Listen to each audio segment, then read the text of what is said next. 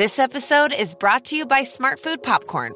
Some decisions aren't the best, like skipping ahead in your favorite podcast. Think of all the banter you'll miss, the lore in the making. Luckily, Smartfood Popcorn is a no brainer. Deliciously tasty and available in a variety of fun flavors. It's a smart decision every time. Smart Food. Add smart. To learn more, visit smartfood.com. Another day is here, and you're ready for it. What to wear? Check. Breakfast, lunch, and dinner? Check. Planning for what's next and how to save for it? That's where Bank of America can help. For your financial to dos, Bank of America has experts ready to help get you closer to your goals. Get started at one of our local financial centers or 24-7 in our mobile banking app. Find a location near you at bankofamerica.com slash talk to us. What would you like the power to do? Mobile banking requires downloading the app and is only available for select devices. Message and data rates may apply. Bank of America and a member FDIC. Our shark couldn't have killed Overman. Its mother did. You talking about the damn shark's mother?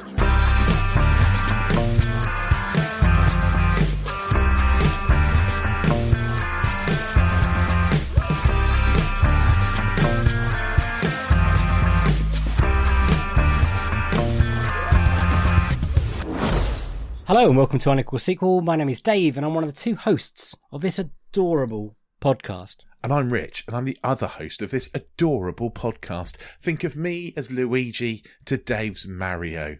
He's got a fake Italian accent, and I'm slightly taller, but essentially the same. You say Mario, I say Mario.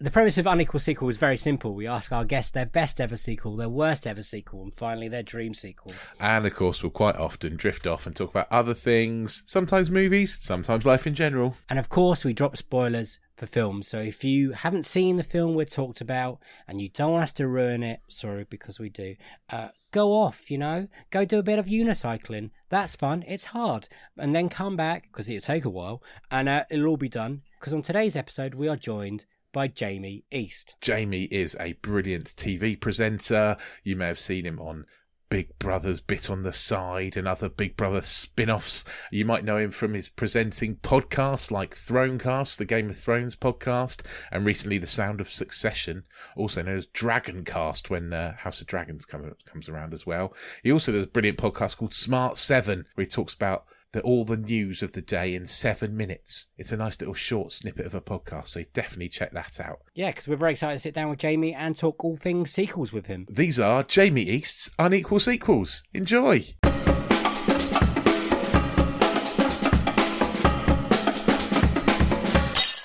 Can you remember the first sequel you got excited about when you were younger? Uh, I mean, it would have almost certainly been Empire Strikes Back. I think that's probably any any kind of like white man with a beard.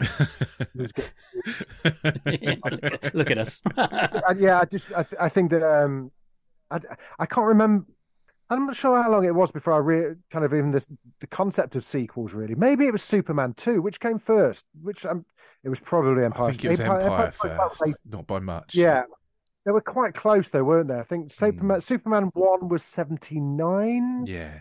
uh, but they filmed Superman one and two at the same time. Oh, Oh, it's an amazing story. Rich, Yeah. Richard Donner, like the who directed the Super, Superman one and Superman two, they filmed simultaneously with uh, Terence Stamp as Zod and all the rest of it. Um, there was some massive falling out with Dino Laurentiis um, between the two movies coming out, and something happened and it all went tits up. But um, so arguably, Superman two was shot first. Whether or not it got released uh, first, But they're both Yeah, 1980. they're both Oh, wow. 80, yeah. I think I think Superman was early eighty and Empire was like Oh, shit. I mean, I was- wasn't it? I think. I don't ever remember going to. I must have gone to the cinema. No, I don't. You know what? I don't think I. I don't think I even went to the cinema to see them. I would have been like too young. It was one of those things where yeah. Superman Superman two came out in nineteen eighty in America and it didn't come out till eighty one over here. So Wow. it's April eighty one when we got it. This is why. This is why pirate videos were so kind of like popular in the in the early eighties. I remember getting. I remember for Christmas, my dad getting me uh, Superman the movie and Star Wars on pirate VHS. Not even no attempt at like kind of dressing it up as a legit thing. Two pirate VHSs wrapped up under the tree. Um, Brilliant. I would have almost certainly been the same for Empire and uh, Superman 2. So it would it would undoubtedly been one of those two. And had you have watched Superman or Star Wars before? Oh yeah, I mean. God, yeah, all in, balls deep. I mean, very, very small balls at that age, but ne- deep on the left.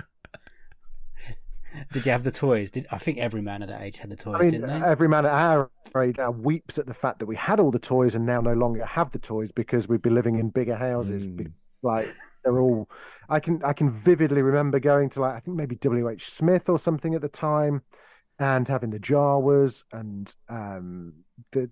Did Luke? Luke used to have the, the lightsaber that used to push up and the Yeah, arms. They used to his hand. twist in the arm. Yeah, all of that. Had all of that. The tauntaun that that Han kind of like climbed inside. All of those absolutely trashed without a second thought. There was no th- such thing as a collector's item back then. Um, In any sense of the word, they ta- TV companies, BBC and ITV or ATV at the time, just used to tape over uh, like original masters just because they they thought that no one would ever want to watch the Muppet Show again or ever want to watch like Liverpool v you know Hamburg in, in a 1980s U- UEFA Cup or something like that. They're just mental. So there's just like swathes of stuff that's just been deleted. So collectors items were just never even a concept back then. I mean, God, we can't even. We're scared to throw away a box for our trainers nowadays. and that's why they're worth That the money very when you find them in a pack in the box and stuff because there aren't any. Like you know, yeah, in, in like 2060. We're all going to like get excited and realize that everyone's selling the same pair of Sambas at the. Fuck, these aren't worth anything. I've just like all these have done is insulated my loft for like 50 years. Have you found yourself rebuying some of the toys from your your youth? No, and maybe you know, I bought myself a Lego Millennium Falcon, um, or maybe my wife or kids. It's one of bought me like the the big one. I, I never had that. I think one of my friends had. They weren't Lego back then. They were just like toys that you could like lift up and play it. I bought myself the Lego Millennium Falcon. Spent like months, the weeks building it, and then went away. And my son, who's now twenty five, and hopefully. uh his cheeks are burning red hot with crumpets of shame. Uh, He had a party while we were away and broke it and smashed it, and I found it in pieces under his bed. So, I- not really kind of like traveled back and bought rebought toys that, that I that I hankered after, but I do collect like um like strange like figures. I've, I'm addicted to like I collect Gorillaz. You know the band Gorillaz. yeah. Yeah, yeah. I collect like tons and tons of their their figures. Me and Paddy Considine have a competition with each other where we will egg each other on. we will say we're never going to do this again, and then they'll release like some limited edition thing only available in Bleecker Street in New York, and we'll both resist it for about a minute, and then one of us will go, "Oh fuck it, I'm buying it," and then and, one of us. So we, we always wind each other up. So I'm surrounded by like you know, uh, Gorillaz merchandise. I'm also into like Chris Simpson's artist is one of my favorite guys off um off social media. All right. Right. And he started, he's just started releasing like little figures as well. I don't know if you can, it's not yeah, yeah. It's cool. Yeah, that's like really a little cool. dot. So I like all those kind of things really. You put limited, you stamp limited edition on anything, and it makes me want it more. Um, I bought limited edition wine the other day when I went round Richards. did, yeah, It yeah. Tasted, it tasted exactly the same as the rest of the brand, but it had a special label. And I was like, I'm getting, Like a I'm getting that one. yeah. The bottle went in the same recycling bin, so you know. Oh man! Uh, if I had to ask you which one you preferred out of Empire and uh, the rest of the Star Wars films, could you could you name them? Is Empire your favorite? I think it's probably everyone's favorite, but I think mainly because they fit into that sweet spot. Like especially in trilogies, the second film is usually like it's usually the least watched one. It's like because there's the big splash at first, and then the trilogy like is the, the, the final one is like the big one. Mm. Hmm. So I'd argue that even the sequel trilogy, like The Last Jedi, is easily the last watch for many reasons. But but I think time will come back and people will go, oh, I've not watched that much. So it, it, uh, and I think probably Empire is a bit like that. By the time Return of the Jedi came out, everyone was batshit crazy over um, Star Wars, and it was like a huge thing. I think when Empire came out, certainly in Birmingham, where I was living at the time as like a seven-year-old, it didn't feel like a cultural phenomenon. It just felt like a really cool thing that I was desperate to see. yeah. uh, But Superman 2 was like, I can remember getting very excited at Superman 2 because it just felt a bit more grounded in reality, which is a ludicrous thing to say. about about a Superman film, but it felt like it was well, it was on Earth for a start, and Yeah. you know, the the clothes were easily copied. You could just buy a pair of red pants, you know. Yeah. So I, I I think Empire is probably my favorite, but I I'm not that pre. It sounds weird. I'm not that precious about Star Wars films. I think because I've just watched, I've rinsed them so much. Mm. It's I feel a bit numb to them all. And certainly with with what went on, you know, I like I love the Mandalorian. I love the the Obi Wan stuff. I loved Andor. I love what they've done with the and with the TV side of things. Yeah. But I do feel slightly numb by the whole thing. It feels a little bit like Corrie now, where it's just like just yeah. too much of- of something. I can see you know. that. I feel like that about Marvel, like Marvel Yeah, movies. yeah, I mean, they've, well, they've got countless problems, mainly because they always have the same fucking storyline. But I Yeah. think they, they're going to have to rein sooner or later. Someone's going to have to come up with a villain that isn't. I mean, General Zod is Thanos. Is you know is is they have never ever solved the angry man ending the world problem, which is every single uh, kind of like fantasy film. yeah. It is, yeah. Oh man. And um what about the rest of the, the Superman films? Are you a fan of the third and the fourth one? I've, I, I, I don't. th- I'm not sure I've ever watched. The, I mean, I must have watched the fourth one at some point. Um, the third one I love mainly for for, for probably the same. In fact, I wish I'd chosen Superman. Um, mainly for the same kind of reasons I chose what my favorite sequel is, or the best sequel ever is. I think Yeah. because it just it's that hits that sweet spot of kind of like 12 years old 11 years old however old i was i think there's a there's a case for you know the songs that the song that you the songs that you loved when you were like 12 13 are the songs that stay with you forever Mm. it's like a real formulative part of your your your growing up whether when puberty is just on the just on the cusp it kind of like everything starts to change and you, i think you carry those early feelings with you for the rest of your life. So i think you know superman 3 richard pryor wearing the foam cowboy hat with the kind of like briefcase full of miniatures and and just like I just remember watching it going fucking the perfect crime just taking one cent off everybody every month off their paycheck that no one will ever know. And then you know you kind of think yeah there's not many not many corporations would would would would allow kind of like all of that money just to float there was like a bit of a leap of faith like there's just this money floating around that no one knows where it is it's like yeah that's not true but um but you know I really like a man's- Superman three. There's a lot of pe- lot of detractors for three, um, but yeah, Yeah. So three three's the Richard Pryor one, and four's the one they filmed in Milton Keynes, isn't it? Like, Well, four's the one that that Christopher um what's his bloody name? Reeves. Christopher Reeves, yeah, sorry. Uh he kind of like he got too he got too powerful in, in terms of like the making of them and, Mm. and he had too much say in okay, the script and, and everything. So it was his idea for, It is awful. it is awful. Four's it's- bad. for this ecological kind of like story. You know, the second the second actors become in charge of their vehicle, it, usually the wheels fall off, don't they?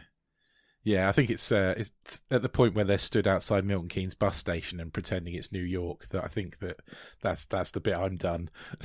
It's like when Jack Bauer, when when they made when Sky made remade 24 with there was like I think it was called 24 Legacy or something It like was, yeah. they shot it I used to work at Sky and they shot it on Gillette Corner in Isleworth uh, the old Gillette building if anyone's like listening that, that travels along the A4 into London often you'll see it. Great big Gillette building the big clock tower just round the corner from Sky Central Skyberia as it's known. And there is there's a road that goes just round the back from from Great West Road to the car park of Sky.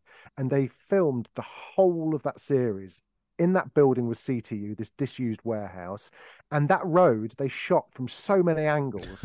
they got whole car chases out of two cars just driving up and down the same road. wow. It was fantastic.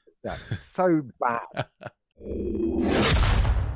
So, what is your best ever sequel? And this is a good one. Right. Okay. So I've I've I had kind of night sweats about this choice like last night. You know, in a sane world, I would have chosen Toy Story 3 because that is the best sequel in the world. But the actual best sequel in the world is Jaws 3D. and this is this is only the second time it's happened on the podcast that someone has picked their best sequel that someone else has picked as their worst sequel. Really? Who was that shark? Sarah Budry, and she does a podcast called Let's Jaws for a Minute, and she watched Jaws every minute and talked about it. Yeah, they- And when she did a whole episode as Jaws 2 is the best, Jaws 3 is the worst, and then she came up with a, a dream Jaws a sequel. But there is a Jaws. There is a Dream Jaws. There is another sequel, isn't there, with Michael Caine? Ye- bought Well, that's the one we, she wanted to change. Okay. fine, I'll, well, Sarah, you're talking shit because Jaws 3D is far superior to uh, to the other one. right. Why? Just How? okay. So, as I said with uh, with with Superman three, it hit that sweet spot, and I will I'll make a strong case, and no one will be able to argue this. This film is the only time that 3D has been a commercial and critical success in the cinemas.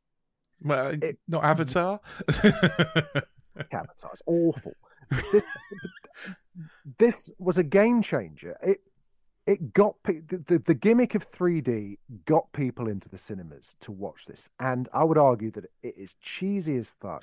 It is the most successful B movie ever made, and I will defend it to the day I die. It's stupid, it is, yeah. no logical sense, but it is cool as fuck. Did you watch it in the cinema in 3D? Absolutely, Okay. it was terrifying. Let's talk about that experience. So these are the old blue and red Yeah, not goggles, like paper glasses. yeah, hundred Did, you, percent. did they hand them out on the way in? Yeah, you, you got them. You got them in a packet on the way in, um, and you know they were precious because I tell you why they made you feel American. Because Yeah. we watched shows, you know, as you as you said earlier on, films took so long to come over the Atlantic, Mm. and to eighties kids in Britain who didn't have anything really. You know, we'd see films like E.T., we'd see films like The Goonies, we'd see, you know, all these kind of like young adult kids, um, Temple of Doom, Short Round in the Temple of Doom, all of those kind of characters, they just looked brilliant. They looked so cool. They wore kind of snapbacks with headphones on, Walkmans. They wore Nike. They wore Air. They wore Jordans. They were allowed to wear jeans to school Yeah.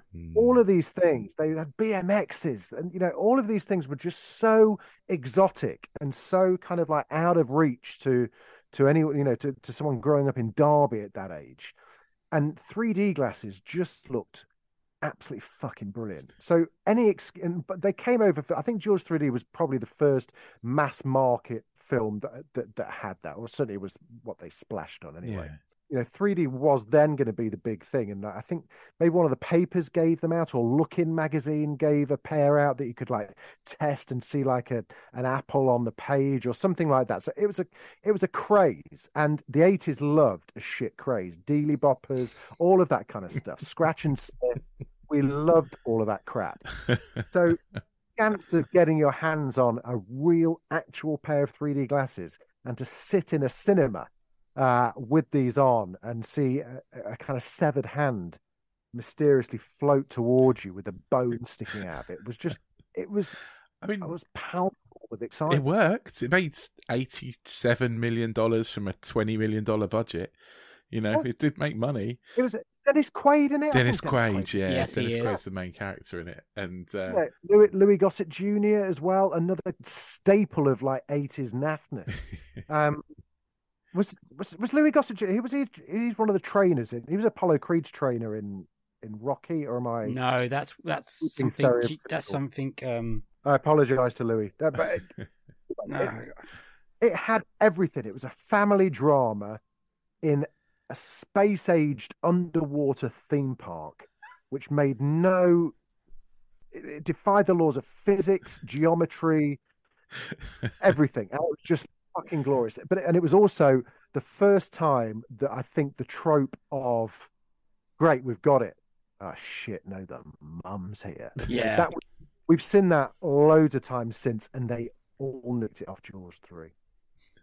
I think that twist is quite good in this film. Uh, it's it's great because because you you're kind of like I don't know thirty minutes in, and they've captured the they they've done what science still has never been able to do, and captured a live great white shark. I think isn't Dennis Quaid his girlfriend is in the tank, like massaging a great white shark at one point, like Yeah. petting, and it wakes up and she's like, oh, and jumps out, and it's there. They've done it. Yeah. It does it. It dies, doesn't it? Right? The baby The one baby does because they put it in a in a paddling pool, pretty much. Baby one dies. It's in a paddling pool and like literally cannot. It's like yeah, it's just its fin is poking out and his belly's scraping. Yeah, it's only it's only just rolls over. It's like that that fish does one shit and the whole pool is contaminated. Um, so yeah, that dies and they're like, oh no, and then it all goes to shit, doesn't it? And then the the mum is breaking into this. I mean, it's pretty prophetic, really. It shows the danger and the badness of SeaWorld, Mm. which we now know to be a very evil, evil corp. Yeah, Uh, but at the time, it was like, yeah, why not? Why don't we go and watch these killer whales and people water skiing around them? It was great. Have you watched it since? Do you, do you go back to it often? if it's it's one of those ones where if it's on, you can't skip it. It's like Raiders of the Park. It's like it's all you just like. Fuck it. Like, I'm just gonna go to. Oh no. Right, see you later, darling. I'm just, I this. You know, and the best thing is that they just play. I think pretty sure that they whenever it's on telly now, they just play the 3D version. There used to be two versions. Hmm. Used to get like the 3D version, but and they just they just stick that on. Yeah, the- You know, there's no I think it doesn't look any worse or any better than than the one that they tried to doctor for TV uses. It's appalling 3D by today's standards, but at the time, it just felt thrilling. yeah. It just felt absolutely thrilling. I can't imagine sitting in a cinema in the eighties and having a 3D film. I think that must have been mind blowing. And you said it, it works, like the 3D worked at that time, like the hand at the end coming out at you and the and the shark. Yeah, I mean, it's yeah, it it it worked in the sense of like this makes me like it felt like mushrooms before I knew what mushrooms were. You know, it just felt a little bit. It didn't. It didn't feel.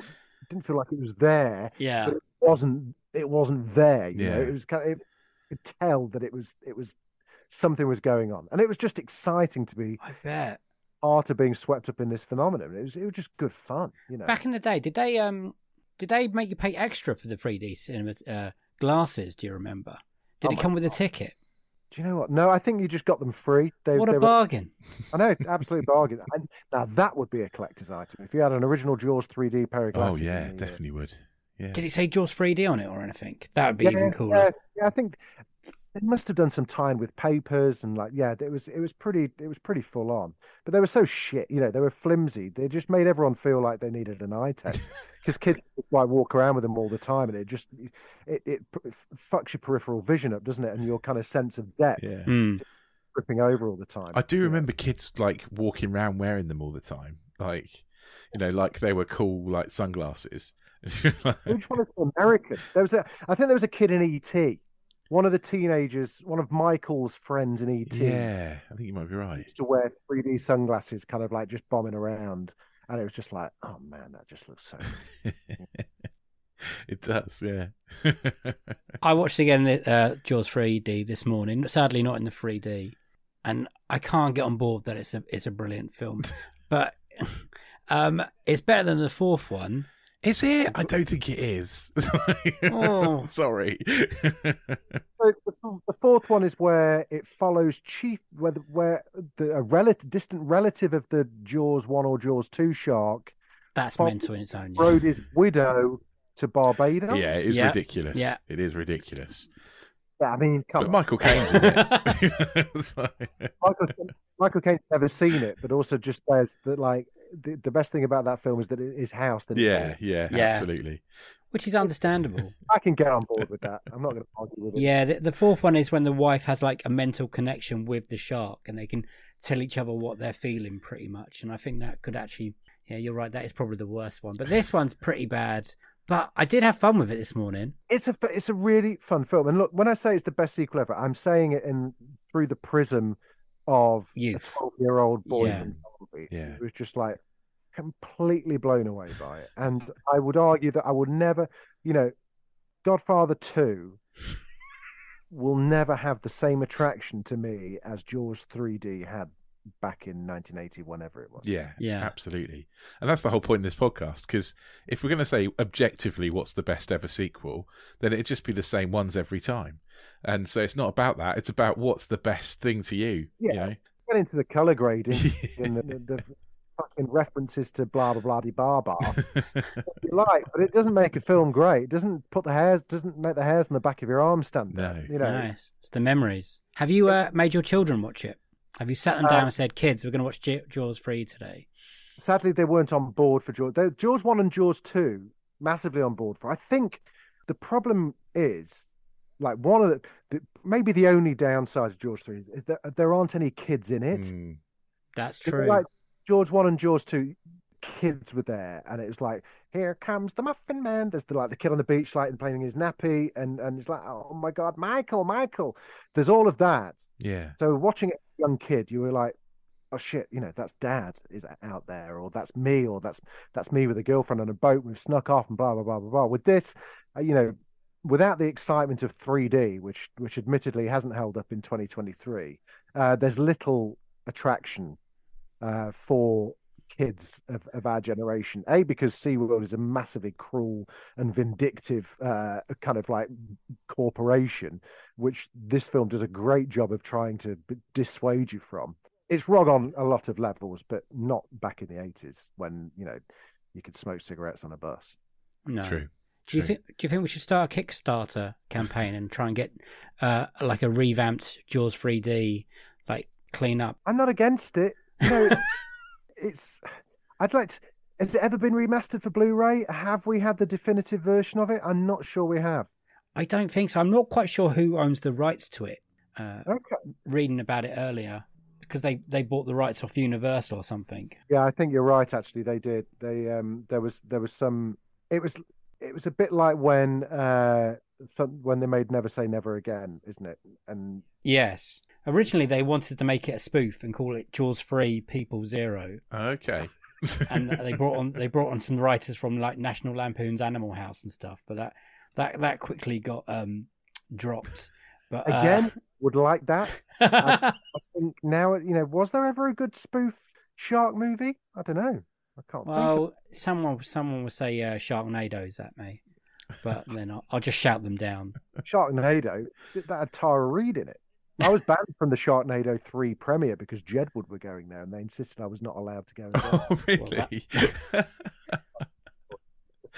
what happened with you and Jedward? Was I, I, I, I, I spent time with them when they were on Celebrity Big Brother, and then um, back in my drinking days, I I did like a very fun evening on Twitter where I wrote a whole fan fiction book about their incestuous relationship, which apparently got back to them. Yeah. Well, that that that would do it. I'd buy you weren't expecting. Yeah.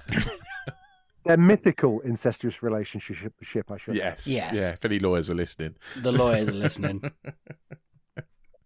Amazing. Yeah, apparently Dennis Quaid spent most of this this film on cocaine and he can't really remember it. That's Fair not play. surprising, though, is it? Not really. And uh, the other brother, the kids have from from Jaws two have seemed to have grown up about thirty years between the second and the third one. Yeah, they're fully grown, like hairy men. Yeah. And if you got terrorized by a shark from two films, would you go and work with sea animals in a sea I'd life probably centre? move inland. Yeah. Yeah, uh, one brother does that, but the other one's like, no, I want to, I want to, I Yeah. want to help Even if you've fish. got an affinity with water, you, you know, lakes, Yeah. you know, freshwater lakes in in in Windermere, I would Yeah. say, you know, lot, lot less likely to meet anything dangerous. Yeah. What is your uh, favorite scene of Jaws 3 3D? Oh my goodness, there's a, it's the big reveal. There's like a there's there's like 10 second shots, awful but fantastic 10 second shot of the mother swimming painfully slowly towards a glass. Like they're in the to give the view to the listeners that haven't stupidly watched Jaws 3D. Yeah. it's set in an underwater an amazing. I mean, I still stand by it. Would absolutely fucking clean up if this theme park existed. Oh, it's Oh, yeah, yeah. it looks was, great. Yeah. it's an underwater. It's a bit like the abyss, like these huge like tunnels where, even though it's just on the coast of, I'm going to say Florida, just for the sake of it, or I think it's Florida, isn't it? I think, yeah. I think so. somewhere like like Miami, somewhere like that. Even though it's like on the coast, right? The coast is clearly in this part of Florida on a sheer face that goes down. I'm going to say about 400 feet. second you like go into it, you can go down. There's no there's no like shore Mm. there. It's just it's just down. You're in the deep, deep, deep ocean within seconds of being in there, and it's interconnected pods with tunnels that is like air pressurized, amazing, and obviously completely shark proof because they go great pains to say that this is it's a very kind of like again Jurassic Park stole from Jaws 3D. Oh Uh, my god, it did.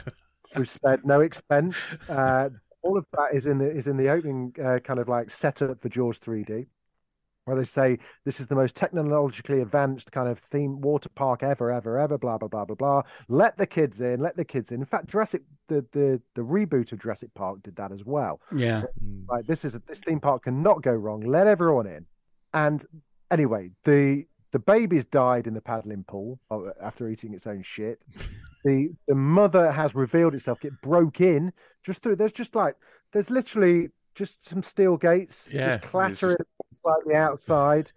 The dolphins, the the kind of clever dolphins had gone missing. I think by this time. Yeah, They they're hiding somewhere. Humans. They were well. We thought they were dead. thought they were dead. They were not dead. Um, That's and they're, they're, uh, there's as with all Jaws films, it's like, what the fuck is going on? Everything points to a shark attack, but we're not going to surmise that it's a shark attack until we get attacked by a shark. That's Yeah. what happens in all Jaws films. This one, they're in an under, in one of the tunnels, and someone goes something like, "Holy fucking shit!" and they all turn around and stand very still for a very long time, whilst an incomprehensibly large shark that is more like a what's the megalodon like Yeah, yeah, like the shark megalodon, yeah. megalodon size shark From the Meg, yeah. sees can obviously see them from I'm going to say maybe about two and a half fathoms away and just swims to them in 3D very very slowly to the cinema viewers absolutely fucking thrilling it's just like amazing here it comes it's going to be big they do nothing to lead No. No, they stand and watch the shark swimming towards them. they slow that bit down. I watched it this morning. They slow it down. That their reaction they put in slow mo. So Um, and we all know what's going to happen, even though they're all marine biologists, have no idea what's going to happen. And it takes approximately like 35, 40 seconds for this kind of tr- to transpire. In the cinemas, looked absolutely fucking brilliant in the 80s. Uh, on telly nowadays, it's like, you know, if, if we can have like 19 cuts of Liam Neeson jumping over a wire fence, we have single lingering shot of a fakest shark in the world, just not even swimming, just moving. Yeah. It's like a cutout moving towards the screen. Uh, glorious. That's why it's the best sequel ever. Get back in your fucking box, couple. love it. I've got a little question for you. So this is not your worst sequel ever, but what has been your most disappointing sequel? Oh Jesus. So not the Uh, worst. So it can be a good sequel, but it's the one you went in hot and came out cold. Oh dear. Doesn't have to be back. It can be recent if you want. That's right. A lot of people do like like Matrix or Star Wars or you know, there's quite a lot Oh, of they make- yeah. They're all- Star Treks, Marvels, Bonds. I, I'm going to say Blade Runner 2049. Wow. Okay. Okay. That's one of Dave's favourite films. So let, this is going to be fun. This is a roller coaster. with the yin and the yang here. Um, and only because look, there are many, many things I enjoyed about it. I loved it. It looked amazing. Yeah. Uh, you know, huge holographic naked women. I mean, it's it's it's it's a, it's a dream gig, and uh, Bautista was brilliant, and the general premise of the film was great. It, it- was disappointing because it could only ever ever be disappointing. It, and and I say this as someone who thinks the original Blade Runner is an absolute bag of shit. okay. and I'll tell you why. And it's a little bit meta. It's a little bit, it's a little bit in the weeds. So at the time it came out, I was the film critic for the Sun, um, for many many reasons. Don't hold it against me. And and what really annoyed people about me doing that job was that you could you could write as many as you wanted for Empire magazine. I was still the most widely read film critic in the UK. Um, sorry, Kermode. Um, and but at the time that came out, I was so I was invited with Mark Kermode and with Robbie Collin, and with you know lots of other middle-aged white men um, to go and sit in uh, the IMAX on Leicester Square, and, and actually there were five of us in. Now, if you've ever been to the IMAX Leicester Square, it's fucking ginormous. Yeah. And five of us in, and it was the most ridiculous, over-the-top, like secure thing. The phones in the bags, laptops weren't allowed in. You couldn't even take your bag in. All of that kind of stuff, and. I don't really know what I was expecting, but I wasn't expecting it just to be. I just found it, and it had the opportunity to be extremely thrilling and extremely exciting, hmm. and to take, you know, in between Blade Runner One and Blade Runner Two, we'd had what should have been the Blade Runner sequel, which is the Battlestar Galactica TV series. Now, if that had been um, a Blade Runner sequel, people would have been absolutely creaming over that, and it would now be revered as being one of the greatest television series of all time on a mass scale, Yeah. as a, as opposed to a niche thing. The premise of the Battlestar Galactica TV series had more to do with Blade Runner than it did with the original Battlestar Galactica series back then. So I, I just, I just, I was just left cold. I just thought it was, it was all fur coat and no knickers, and I just thought it was just such a waste of um, Harrison Ford and Ryan Reynolds and great coat, shit film.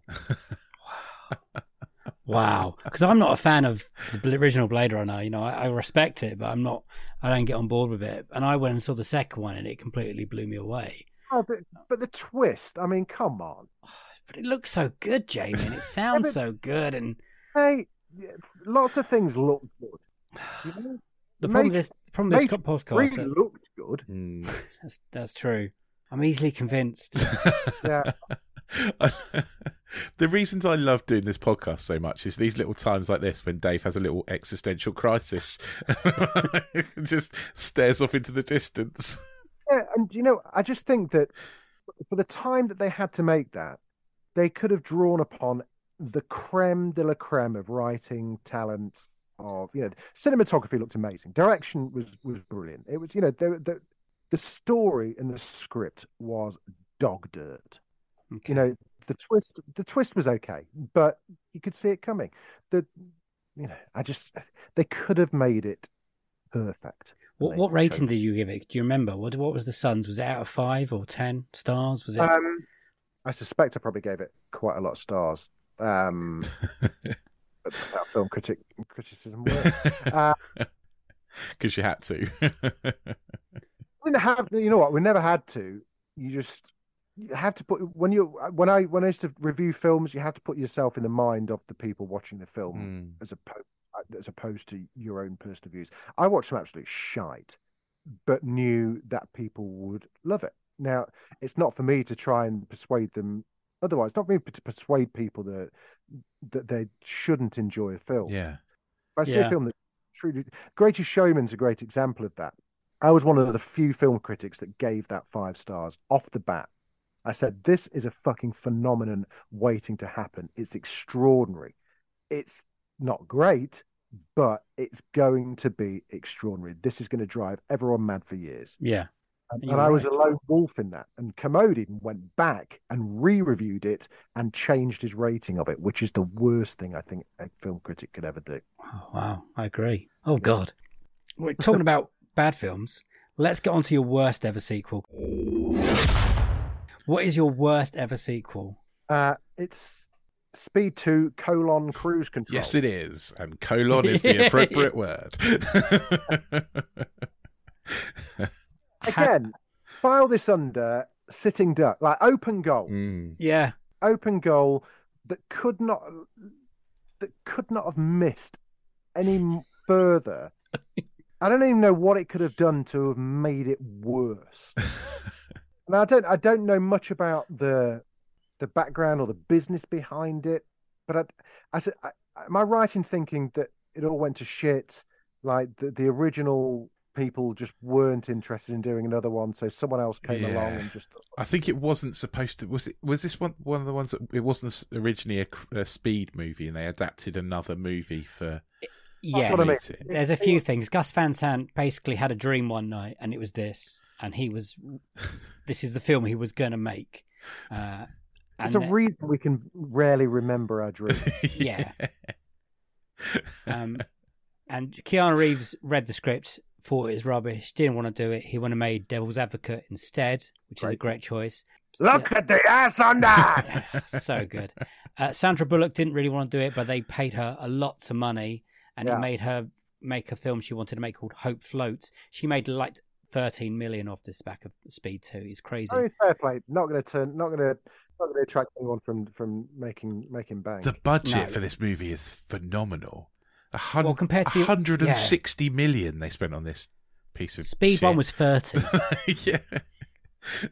Well, coaches. I mean, a a bus is cheaper than a boat. I mean, it's called Speed, and they picked the famously slow ocean liner. They're, they're often, you know, films are made by committee. You know, Yes. every film is made by committee, which is why it's the more complexing that this film got through so many people without anyone going. The whole fun about Speed was that there was actual speed in it. and it, I mean, it's so slow that the, at the point where the boat crashes into the harbour towards the end, they have to physically speed up the film. Everyone's running in fast motion because it's so slow and dull. Like, you just stood there looking at your watch, going, "When's when's it going to get here?" It's just, it's just awful. And, you know, you, it's a film that you watch and you just feel immediately sorry for everyone connected to it. And the cast, you know, they should have known better. You know, Willem Dafoe, Jason Patric, maybe. You know, I mean, Jason was- Patric got paid a lot of money for this like first did it action role. did it kill his yeah. career a bit though? Didn't it? Like, I think I mean, yes, I think so. What? Okay, right. Fill in the gaps between Lost Boys and Speed Two: Colon Cruise Control. For what have been going on in the Patric uh, business manager uh, offices in between? I don't know. yeah, he, he would have done this for uh, you know just just to stand within twenty foot of Sandra Bullock at the time. Yeah. I mean, Sleepers had just come out, and that's quite a good film, I think. Which one was Sleepers? There was that. Is that Keo- uh, that was Kiefer Sutherland was in that? as yeah, well? uh, Kevin Bacon, Robert De Niro, Dustin Hoffman, Brad Pitt. It's about when they killed someone when they were young, and they all got sent to like oh juvie. shit! No, I'm thinking of Flatliners, which is Oh. very- film. again great film. Uh, yeah. No, this was one about being put in juvie and then all being abused. yeah, that was the. And Was when they that all grow up. just before or just after? I, well, it says in, the- uh, they chose Patric based on his role in Sleepers, Oh, right, okay. 1996. Okay. Patric was paid reported four, 4.5 to 8 million for his role in Speed 2. The interesting thing about this, and I am cribbing from Wikipedia, is that um, Yeah, that's what I'm doing.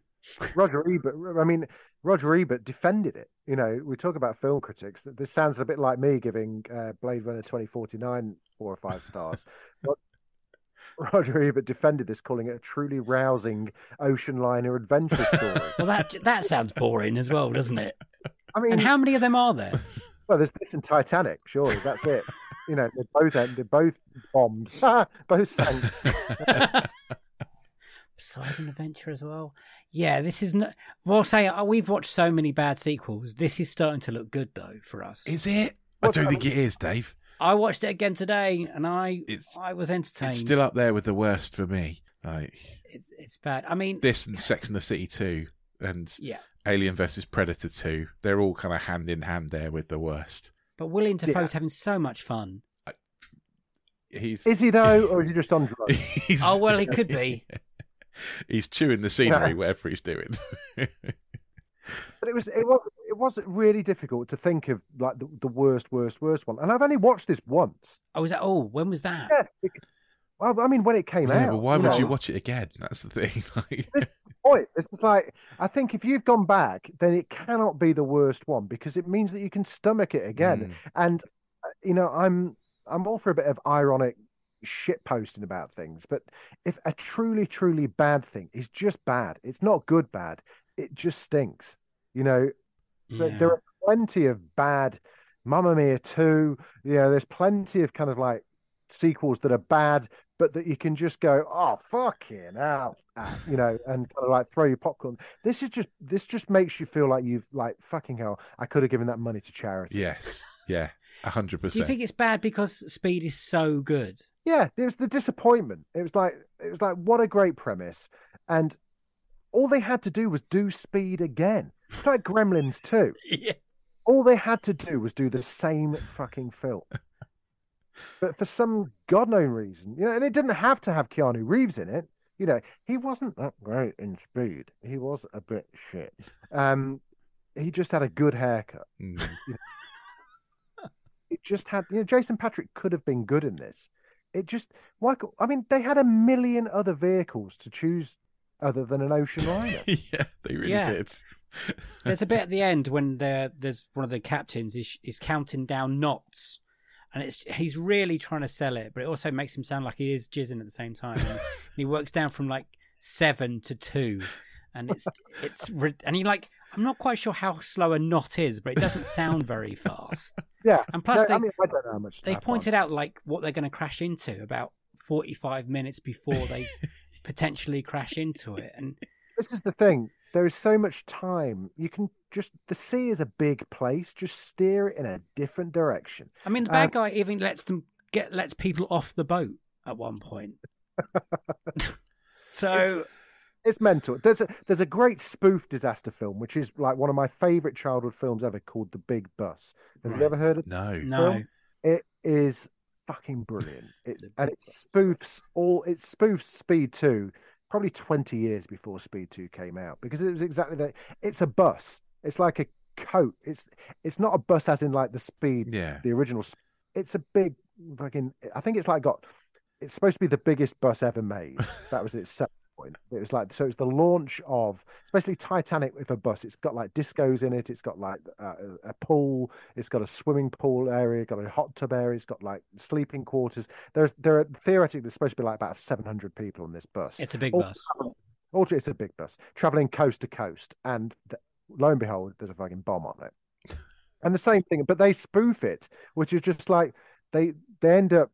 It was spoofing the airplane movies, but in actuality, it's Speed Two before it before it was was made, because it's just like not at any point does anyone think this tiny stick of dynamite they could just take it off and just throw it off the bus, and and the, it's if go and watch it, it's got Stockard Channing in it. That's how like B movie this is. It's fucking brilliant. I'm going to it's- check that one out. That sounds. Um, yeah, give yourself the antidote to Speed 2 by watching The Big Bus. I Yeah. always watch that film.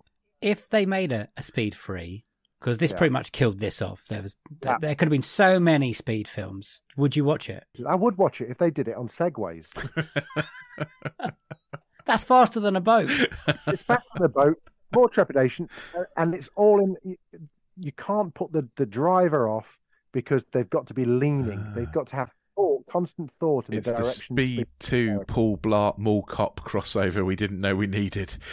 Or the inventor of segways can die from falling off a segway. There's all the jeopardy you need for a speed sequel. Yeah. I, f- I forgot to ask. Did you see this in the cinema? Were you one of those few people? I think this was tail end VHS, wasn't it? This is was this still kind of blockbuster era? I seem to. Uh, yes, I would say so. So I didn't. I- I- 1997, massive, pure. Yeah. Yeah. So I can't confess to have queued up at the cinema to watch it, but I probably did stand impatiently at Blockbuster waiting for someone else to bring it back. Brilliant. Rush hour hits the water. I was trying. Yeah. it doesn't though, does it? No. You know, the thing is rush hour on the water. You know, there's never a traffic jam on at sea. No. I'm aware. And the use of UB40 is a bit strange, isn't it? I Um, don't I mean, remember. these 40 is always strange. Yeah. They had the, they have a very strange relationship with films, though, haven't they? They they had their biggest hit uh, from doing the soundtrack to Sliver, yes, they did, yeah.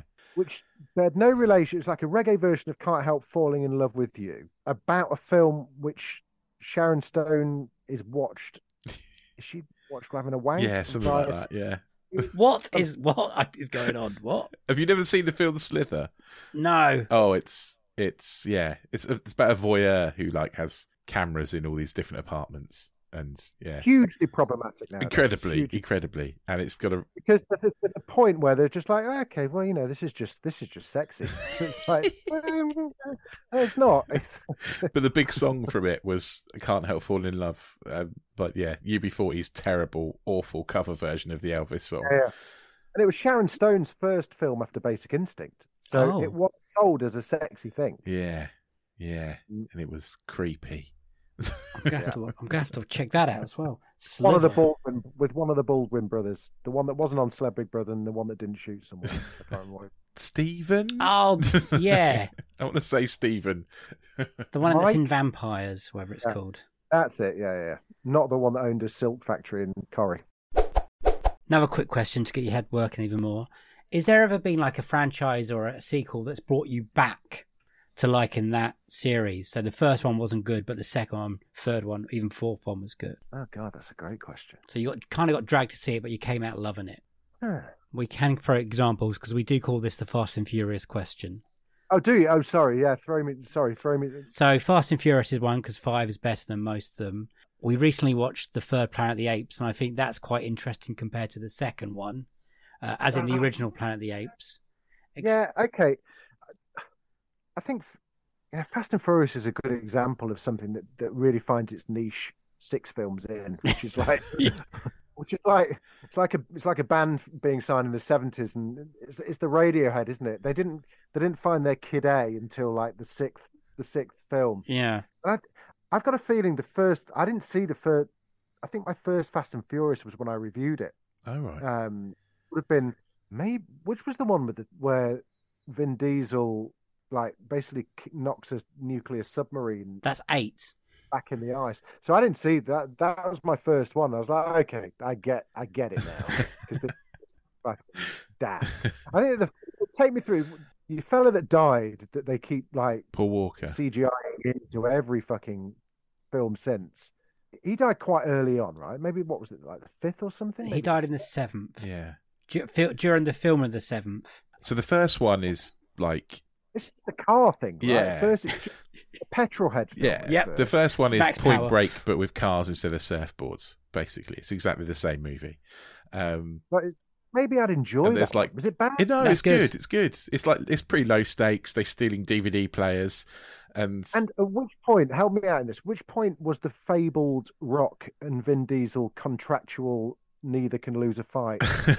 They got they got together in the fifth one. yeah, the fifth It's one. when I the Rock comes into it. fell apart around six or seven, didn't it, Dave? Seven or eight, maybe. Dwayne Johnson. Yes. is a I think I think during the sixth one. Dwayne Johnson's a franchise killer. Mm. He is. He's He- so desperate for a franchise at the moment. He's just he's Yeah. reaching out for everything. He's handedly destroyed the DC universe so much, so much that they had to bring in the guy that, like James Gunn from Marvel, Yeah. to come and fucking save. Because he just got. Can you remember all the marketing around, like the, the teasing about Black Adam? I don't know what I was expecting from Black Adam, but it was not basically every other DC film just in a different case. yeah. Yeah, it was. He was going on on Instagram, Mm. you, I was expecting just the rewriting of superhero movies. Instead of two hours of smashy smashy, and that was it. just, it just wasn't even yeah again just not not good bad just bad bad Yeah. it was just like anyway sorry. Yeah, no, that's good. It's um, he is reaching out quite heavily. He needs that legacy film, Rock. He needs that thing that he's going to be remembered are for. you saying skyscraper's not his legacy film No, that had a man with a titanium leg jumping u- uphill from a crane at 40 foot onto a windowsill it's. Uh, it's I've not, not, good. seen that movie, but that's that sounds Oh, entertaining. Rich, I you should watch that. it. It's got Neve Campbell in it. You'll love it. oh, okay. it's a great film it's a great stupid film yes. not his legacy though not one that the kids are going to like project onto the side of a house after he dies because he still hasn't got that film. Because for me, he's still the Rock from wrestling. I mean, he's made some good films. I like Welcome to the Jungle, but he hasn't got like the Rocky or the Terminator that the other action heroes has, or Vin No. Diesel, you know, or even Statham. Kind of got the transporter at least. That's because he just plays the rock. Yeah, You could argue that they're all part of one multiverse, you know, every every one of them. But yeah, he's not like the. Two, you could argue he's in the he's in the same problem that Arnie has, is that every film Arnie is just Arnie, Mm. but he hasn't got the same charm as Arnie. I don't think. You know, I think The Rock's best movie is Moana. Like, well, that's why he's redoing it. because he's not in it. He's like it's just his voice, isn't it? It's not like him. he refuses to believe him in it. I do like his TV series. Quite liked the Ballers TV series about the NFL he was in. I've never watched that. That's supposed to be that is supposed to be really good. Yeah, actually. yeah, the first few series are quite good, and then it goes again it goes off the rails a bit. I think he got too his hands too much on it, but uh, it's enjoyable. I like the the younger rock films, not like what is it, the Scorpion King or whatever. That's a bad film. But Jumanji's a great film. Jumanji. Jumanji's a great yeah. film. Yeah. Um, Yeah. Even the Yeah. Baywatch movie isn't terrible. Dare I say it? I think that's quite watchable. I said it. I'm ashamed. We have reasons behind that. What is your dream sequel? E.T.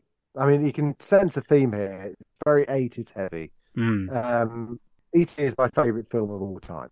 Uh, it might not be the best film of all time, but it's my favourite film of, of all time. I think it's just speaks to me on so many levels as a father, uh, as a child, as a result of a divorced divorced parents, as a sci-fi lover, as someone who just would have done anything to be American, uh, as BMXer. It's just, it's just, it, I cannot get over how much this film affected me as a child and how much I loved it and how much it's it's still it's I spoke about this before actually you know like um your your food critic in Ratatouille you know Mm. when he when he eats the ratatouille that that great shot of it of of, and Mm. and becoming that kid again is is how I feel every time I see a picture of ET I can I can smell the smells I can I can remember the t-shirts I was wearing when I watched it. I can remember again having it on pirate TV and like the babysitter at the time was a girl called Heather. She'd never seen it.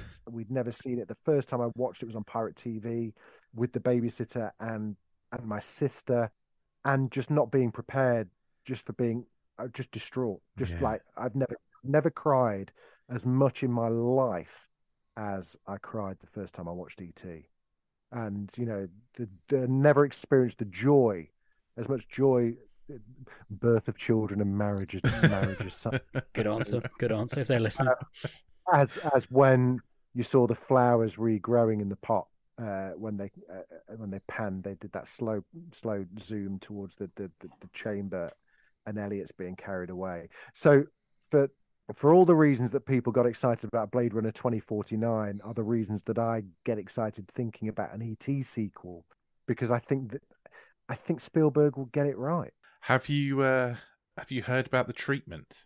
So I'm ignoring that. Ignoring that? And Good. So, so this is a this is a multiverse where that never happened.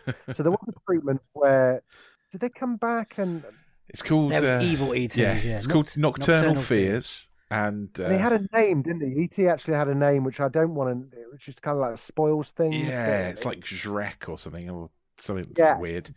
but like just not. It wasn't a Spielberg treatment, was it? It- really? well, it, was, We it wasn't. It wasn't the Stephen that we know and love. He was having a bad day. I think he really didn't want to make a sequel, and so he wrote this treatment to put them off ever making a sequel. Like Nick Cave writing the sequel for Gladiator. yes, yeah. Yes. But that is so batshit crazy it could work. The, yeah, Cr- hundred the. Christ Killer, whatever it was called. Going to be better than the sequel that they made. Well, we'll, we'll see. We'll see. so yeah, I'm ignoring that that even exists because I think you catch Spielberg on a good day, he'd fancy it. yeah, And the premise of ET being a botanist and them actual them coming to kind of to collect samples of, of the, the climate controllers. Hmm. I th- so there's there's an underpinning of like ET could save the world, like in some way, shape, or form. There's there could be this kind of like almost borrowing a little bit from the Transformers that there's something buried in the ice somewhere. That, that there's some there's there's a there's a shred. There's a little there's a little shred of a story where where ET comes back at the behest of Elliot, obviously. Yeah. Um, Elliot male, uh, as in man, or would you like this soon in the 80s after the the ET? When would you have liked this set? oh no, this is present day. Okay, cool. As in, so Elliot's now a man. Yeah, Elliot is is Henry Thomas. He's just finished filming Haunting of Hill House. Oh wow. Uh, and so, yeah, because can you imagine Henry Henry Thomas and Drew Barrymore, kind of like there's there's just such a great shot. The trailer is the world's gone to shit. Trump, COVID, blah blah blah blah blah, climate, flooding, drought, all of this shit going off, and you see Elliot as a man just going up into his attic and blowing the dust off a speaking spell. Fucking instant high. yeah, sounds good. And I just think that uh, no one could do it but Spielberg. He would have to just like throw. He just have to go all in. You know, he'd have to. It'd be Indy three. It would have to like him just being him knowing what he does well and just going fuck it. All right, okay, one last time. Uh, you ain't going anywhere, John Williams. Yeah. Just hold, hold on one second, because ET has the greatest score, the most underrated score. It never ever gets talked about, and it's their it's the It best. is a brilliant It's score. Yeah, it really is. Score. You know, it, arguably better than Raiders, arguably better than all of them. It's just incredible, and I just, I just think that he could do it, and and it would be brilliant. Keep it real, keep it Grogu, keep it puppets, Yeah. CGI. We don't want Yoda fighting Dooku. We want Baby Yoda in a fucking like little pram. That's what we want, and and it would just be beautiful. It could be beautiful. Yeah. And I think I think there's still a market. I think that will be a huge, huge hit if it happens. If Steven No one's ever Spielberg does an- ET two, wow. No, one, no one's done an alien like ET. ET is still the best looking alien ever. It's still, You know? yeah. I know. It looks how you imagine an alien to be. yeah. There's never been a better one ever. No, I think you're right. Certainly not one that you want to be friends with, anyway. Yeah. No, and and just not even just the way that the puppet looks, you know, because it di- and it did look great. It looked ugly yet cute. It it was the way that it was the interaction between Hmm. ET and humans was just so spot on that it's just it's I, I- I get goosebumps thinking about it now because it's just for me just one of the most perfect films and I love It. Yeah. Are you worried that once Steven Spielberg's gone, I want I don't, I don't want that to be anytime soon because he's my favorite director. But are you worried that they will start returning to Steven Spielberg's back catalogs? in place to stop that happening. I think there probably is. I think because they're they're so big that Harrison and Spielberg are no longer with us. I'd like to think that the pair of them were so powerful and rich and and had so much control over their IP that it wouldn't happen. Mm. And I like to think Spielberg probably the same. Although Jurassic Park's a little bit, mm, but he didn't write. You know, that's Michael Crichton anyway. But um, I'd like to think that it wouldn't happen. But in the days, you know, AI is hurtling towards us at a terrifying. We wouldn't even. We're probably going to be in a position in five, ten years' time where we wouldn't even need anyone to do it. We could just type it in and then watch it. It's quite a scary that would thought, actually. Yeah. yeah, you know, I mean, it's it it is it is scary, and I, I don't think the world's prepared for it. Certainly, the film, certainly, creative industries are not prepared for how quickly it's going to come. yeah. True. So, Where- so we where- might not even need actors. It's just going to be. We don't arguably, you know, Abba Voyage has, has kind of shown that that theatre's fucked. Well, yeah. That's true. Yeah. And concerts in that case, then uh, uh, musicians won't have to tour soon. They'll just send out their holograms or whatever. And everyone's like worried, and you know, they get excited about it because Ed Sheeran's thinking, "Great, I can play thirty countries in one night." yeah, And actually, what he's forgetting it is that yeah, Ed Sheeran can play thirty countries in one night, but so can Elvis, mate. Yeah. And uh, and and up against Elvis, you're still Ed Sheeran, dude. You know. that is true. Oh man.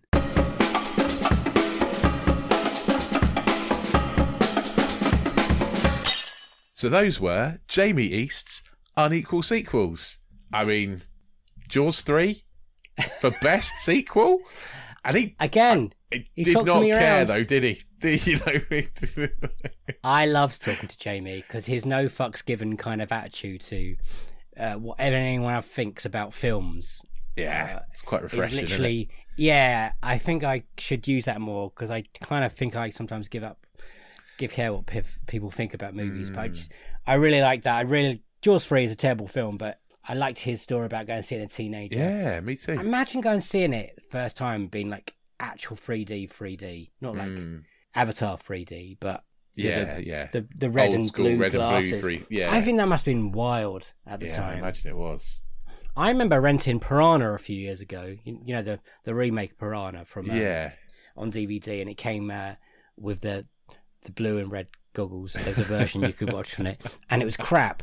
It didn't work. Really? So I can't imagine how it would worked. Uh, Jaws three would have worked on. Uh, don't know, but obviously it was, it was enough to make ch- uh, an impression on uh, on young Jamie when he was around. He does say it is not his best sequel ever, but for that memory, it is. And um, Yeah. I think that's why we do this podcast, Bernard, because That's definitely why we do the podcast.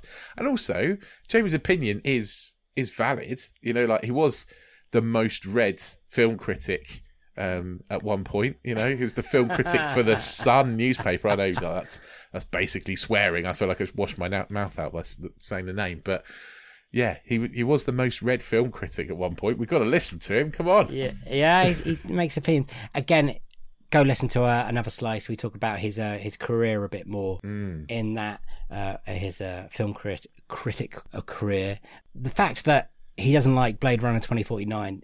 I know that's not one of his main picks, but still, It's- that rankles, right? I could tell. I could tell. Even now, your face is the picture. I just can't believe how anyone can cannot like that film. It's a masterpiece. Anyway, but his worst pick, which we can all get on board with, is Speed Two, uh, It and it gave me another opportunity to watch that piece of shit. Uh, Rich, you didn't watch it again. I did didn't watch you? it again because what I mean, honestly, what's the point? Like, It's- to- there's not hours in a day for me to torture myself watching that old nonsense again. I went on a uh, a cruise, or not a cruise, a boat the other day. I crossed the English Channel for six hours, uh, and it got me thinking a lot about Speed too and the speeds.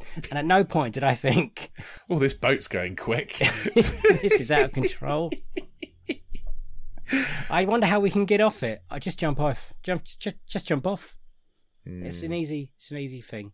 Yeah. I didn't feel in any way danger. And Keanu Reeves, he's actually Keanu Reeves wasn't in that film anyway, so he wasn't going to save me. no, true. You'd end up with Yeah. Robert, well, not um, Jason Patric saving you instead. Jason, not Robert Patrick. Patrick. That's that's that's T one thousand. Um, yeah, Jason Patric saving you, which you know It's not the same, is it? probably Really? just drown. Are you ever going to watch that film again, Speed Two? Not unless I really have to. Not unless someone picks it in like series ten and I've forgotten about it. Um, Which part are you going to forget? UB40. Oh God, I just wish I could scrub UB40 from my brain.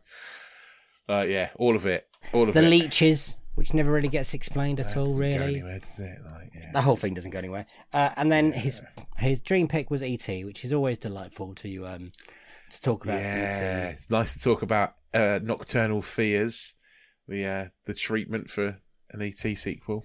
that shit crazy one. Uh, I do like talking to people about ET because it holds it holds dearly to a lot of people, and It does, yeah. but uh, a sequel to that would worry me unless Spielberg uh, is going to direct it, and it's, I don't think it's going to happen now, is it? No, no, I don't think so. I think it's probably done. What worries me is when these these great directors are died, Mm, and then who owns their IP?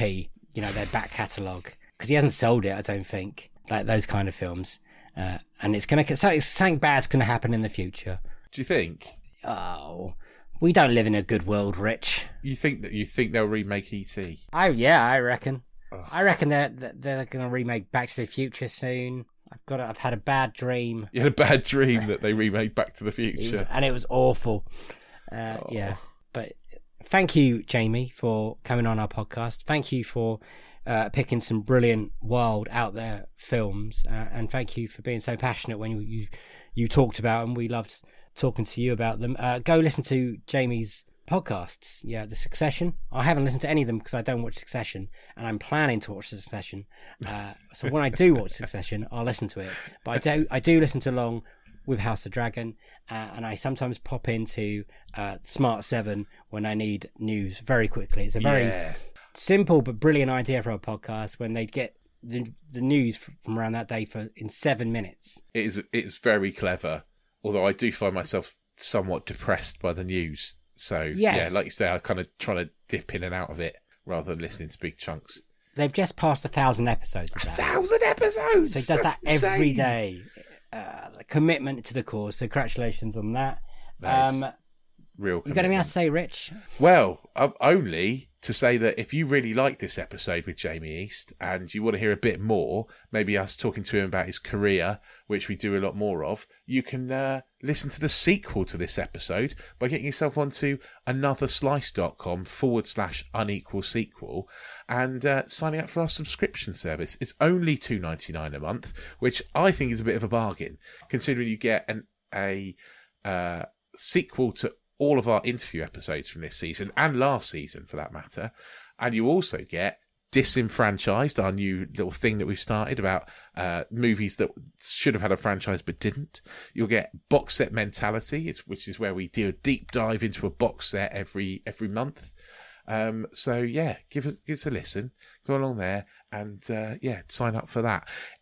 I know two ninety nine a month is pr- it's not loads, but if you know if that's kind of out of reach at the moment, we don't you don't have to pay that. Do We just appreciate you listening. Keep listening. Hit the little subscribe button. Hit that auto download button, and we'll drop into your pod player of choice every single week. Um, also, make sure that you uh, give us a little rating. Give us five stars. Tap out a little review on Apple Podcasts, and we'll be uh, we'll be very happy for you to do that. Um, you can also get in touch with us unequal sequel at hotmail.com for the emails and also we are on social media which is at unequal sequel on twitter and instagram so get in touch anything you you get in touch with us about we'll read out in our end of month roundup at the end of the month Absolutely beautiful. Well done. Uh, been a bit rusty recently, haven't we? Because we haven't done this for a while. we haven't done this for a while it's felt like a big gap between season four and five Oh yeah, we're really sorry about that big gap because we kept getting ill. yeah we did life was getting in the way It did get it go in the way big time. And just on the eve, just on the eve of season five, I thought I'm going to come back. Oh, guns firing, bang, bang, bang, bang, bang, bang. COVID. COVID. Dave got COVID. COVID. First time, Dave. First time for COVID as well. Yeah. You know, I've had it four times now, and you just had the one. Uh, So you know, once is enough. you've I'm been doing you. all right. uh, there was a couple of days there when I just wanted to peel my skin off. I got I got really hot. The fever, not fun, the fever, not fun. Uh, but all good now. We are ploughing on. Got loads of great names, really funny picks coming up, really funny conversations, great conversations. Uh, so stay on board for that. Thank you for listening. You're all brilliant. I love you all. Yes, you, you in particular. Uh, I've got nothing else to say. So you've got anything else to say, Rich? no, no, that's it. Yeah, so carry on listening. Thank you for listening, and um, it's a it's a bye, bye from me, and it is a uh, a goodbye from from him as well. Bye. See you on the next one. Sequel to this one. It's coming next week. Bye bye. You've given up on your different buys now. I see. Uh, that would just that just stressed was, me out. it was killing you, was it? Yeah. Uh, Too yes. much. Yeah. There's not enough languages in the world for me trying to learn. Do you know what there's not enough, enough Like? Papua Double Guinea. There's loads of double acts. there's loads of languages, Dave.